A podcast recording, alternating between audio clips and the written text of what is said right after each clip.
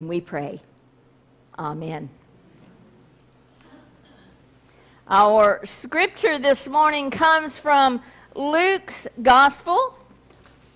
Luke's Gospel, chapter 21, verses 25 through 36. Luke's Gospel, chapter 21, reading verses 25 through 36. There will be signs in the sun, the moon, and the stars, and on the earth distress among nations, confused by the roaring of the sea and the waves. People will faint from fear and foreboding of what is coming upon the world, for the powers of the heavens will be shaken. Then they will see the Son of Man coming in a cloud with power and great glory. Now, when these things begin to take place, stand up, raise your heads, because your redemption is drawing near. Then he told them a parable Look at the fig tree and all the trees. As soon as they sprout leaves, you can see for yourselves and know that summer is already near. So also, when you see these things taking place, you know that the kingdom of God is near. Truly, I tell you, this generation will not pass away until all things have taken place. Heaven and earth will pass away, but my words will not pass away. Be on guard so that your hearts are not weighed down with dissipation and drunkenness and the worries of this life and that day catch you unexpectedly like a trap. For it will come upon all who live on the face of the whole earth. Be alert at all times, praying that you may have the strength to escape all these things that will take place and to stand before the Son of Man. May the Lord add his blessing to the reading and hearing of God's word. Let us pray. Father God, as we hear this teaching from your Son Jesus, Lord, open our ears and our hearts anew to the message that you have for us this day. In Christ's name we pray. Amen. Perfect timing. Sometimes here at the office, we will be in the midst of a conversation and a question might come up in that conversation, and the only person who could answer said question that comes up in that conversation just happens to walk in the doors at just the right time. Perfect timing. Perfect timing is when I am struggling to reach something in the very top cabinet in my kitchen and my six foot something son walks in the door. Perfect timing. Perfect timing. So today, as we enter this Advent season, this time of expectant waiting and preparation for both the celebration of the birth of Christ at Christmas, but also the return of Christ at the second coming. Again, perfect timing. God is doing a new thing again. You know, I, I, it seems like every year we kind of go with this Advent thing backwards. We approach the birth of Jesus backwards. Uh, we began by hearing apocalyptic scriptures and words that seem to come straight from the book of Revelation. Today, we started, if you noticed, towards the end of Luke's gospel. the end of Luke's gospel. And throughout this Advent season, we will be going backwards through Luke's gospel.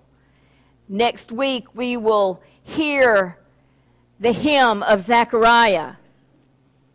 Then we will hear John's prophetic word in the wilderness. And then we will visit with Mary, her cousin Elizabeth, right before Jesus' birth. So I guess we could say today that as we travel through Advent, it will be the prequel to Jesus' birth. The prequel to Jesus' birth. And it happens this way year after year after year. Why?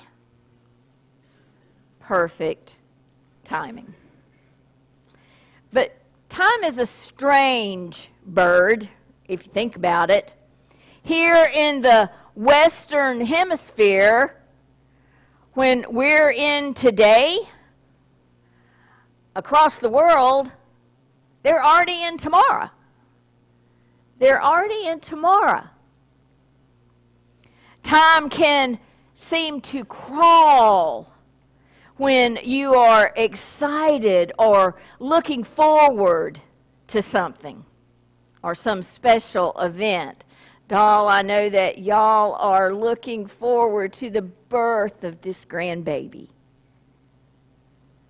But then on the other hand, time seems to speed by when there's something in your future that you're not looking forward to, when there's something hard on the horizon. There's never enough time, and yet there's always too much time. Time might feel feather light, or it may feel heavy as a brick. It depends on the situation that we are each in. But here in Luke's gospel, Jesus is reminding his readers that God is not held by time like we are. I thought about asking you how many of you have looked at your watch since you've been sitting here this morning. Sometimes we have a tendency to do that here at Red Ridge when we're doing our announcements, right? God is not constrained by our, our watches or our calendars. You know, those things that we have that are supposed to help us and keep us from everything going on at one time. that doesn't always work very well, does it? But in Kairos time, that is God's time in Greek, the past and the future are all woven together for the time of now. In God's time, the past and the future are woven together for the time of right now.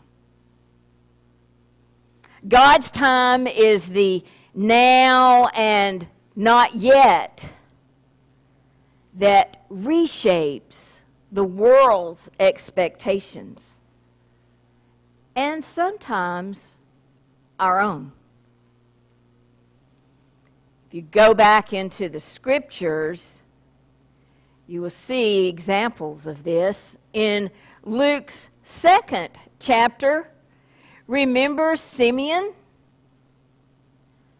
Simeon was guided by the Holy Spirit, where he recognized the Christ child. He recognized Jesus as the long awaited Messiah. And he spoke these words For my eyes have seen your salvation, which you have prepared in the presence of all peoples, a light for revelation to the Gentiles, and for glory to your people Israel. And then you look forward to Luke 21, where Jesus' own words are spoken. There will be signs in the sun, the moon, and the stars, and on the earth distress among nations, confused by the roaring of the seas and waves. The powers of the heavens will be shaken. God's time, past and future, woven together for the time of now. The time of now. And the followers from Jesus' day forward, right up to you and me, understand that we are living in that time.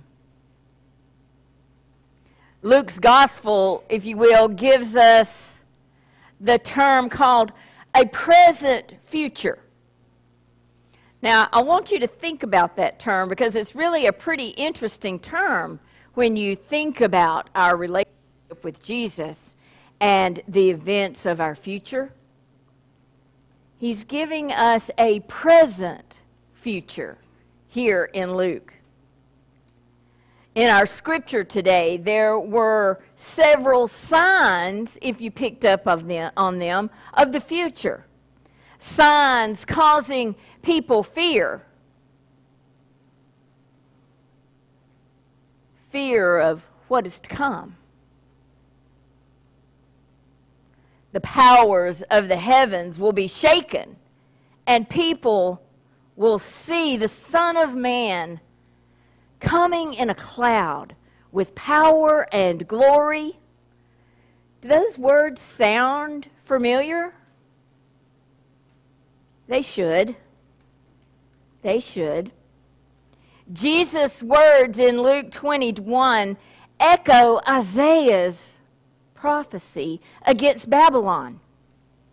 When God promises to make the heavens tremble and earth will be shaken out of its place at the wrath of the Lord of the host in the day of his fierce anger.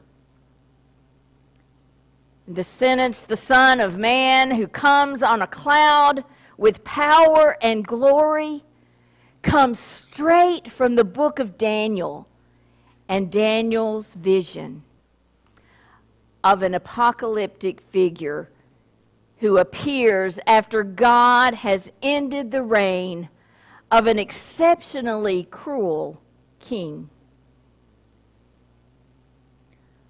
For us today, when our world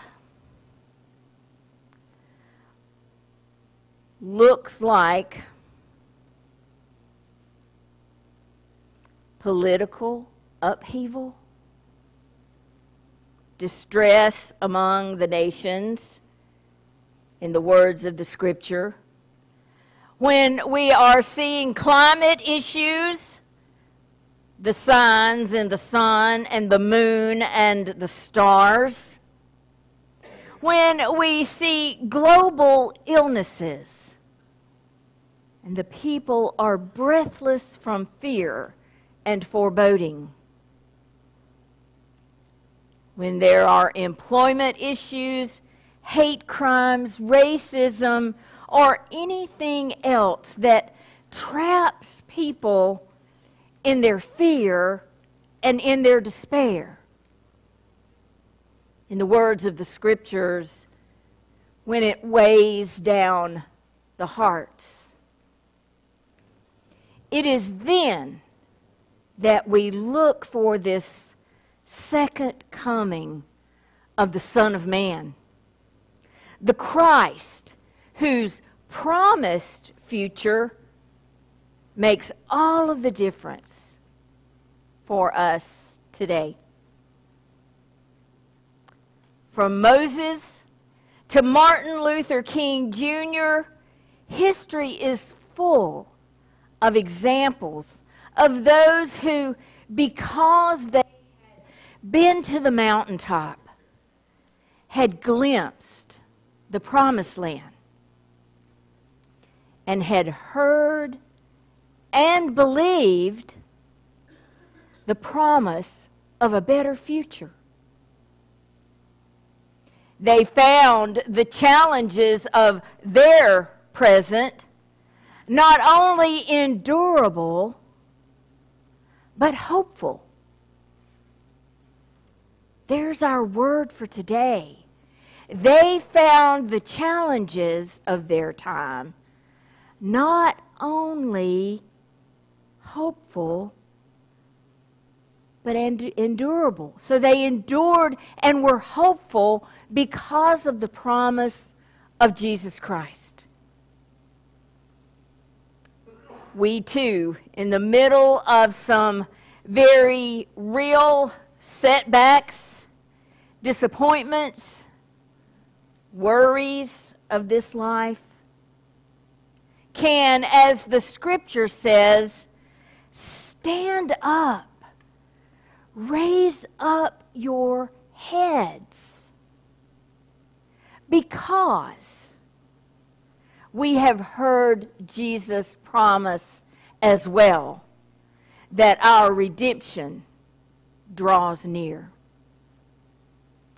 The Advent season encourages us to get ready for the coming of God to the earth in the form of a baby, in all of the many ways that we do that here in the Christmas season. But it also is a time for us to get ready for Christ's second coming to earth. A time that we do not know a time that we do not know. God's time that is past and future, woven together, perfect timing. Jesus wants us to be ready as these things continue to unfold. So, the message on this very first Sunday of Advent 2021 paints a hope filled picture to all who live on the face of the earth. Amen and amen.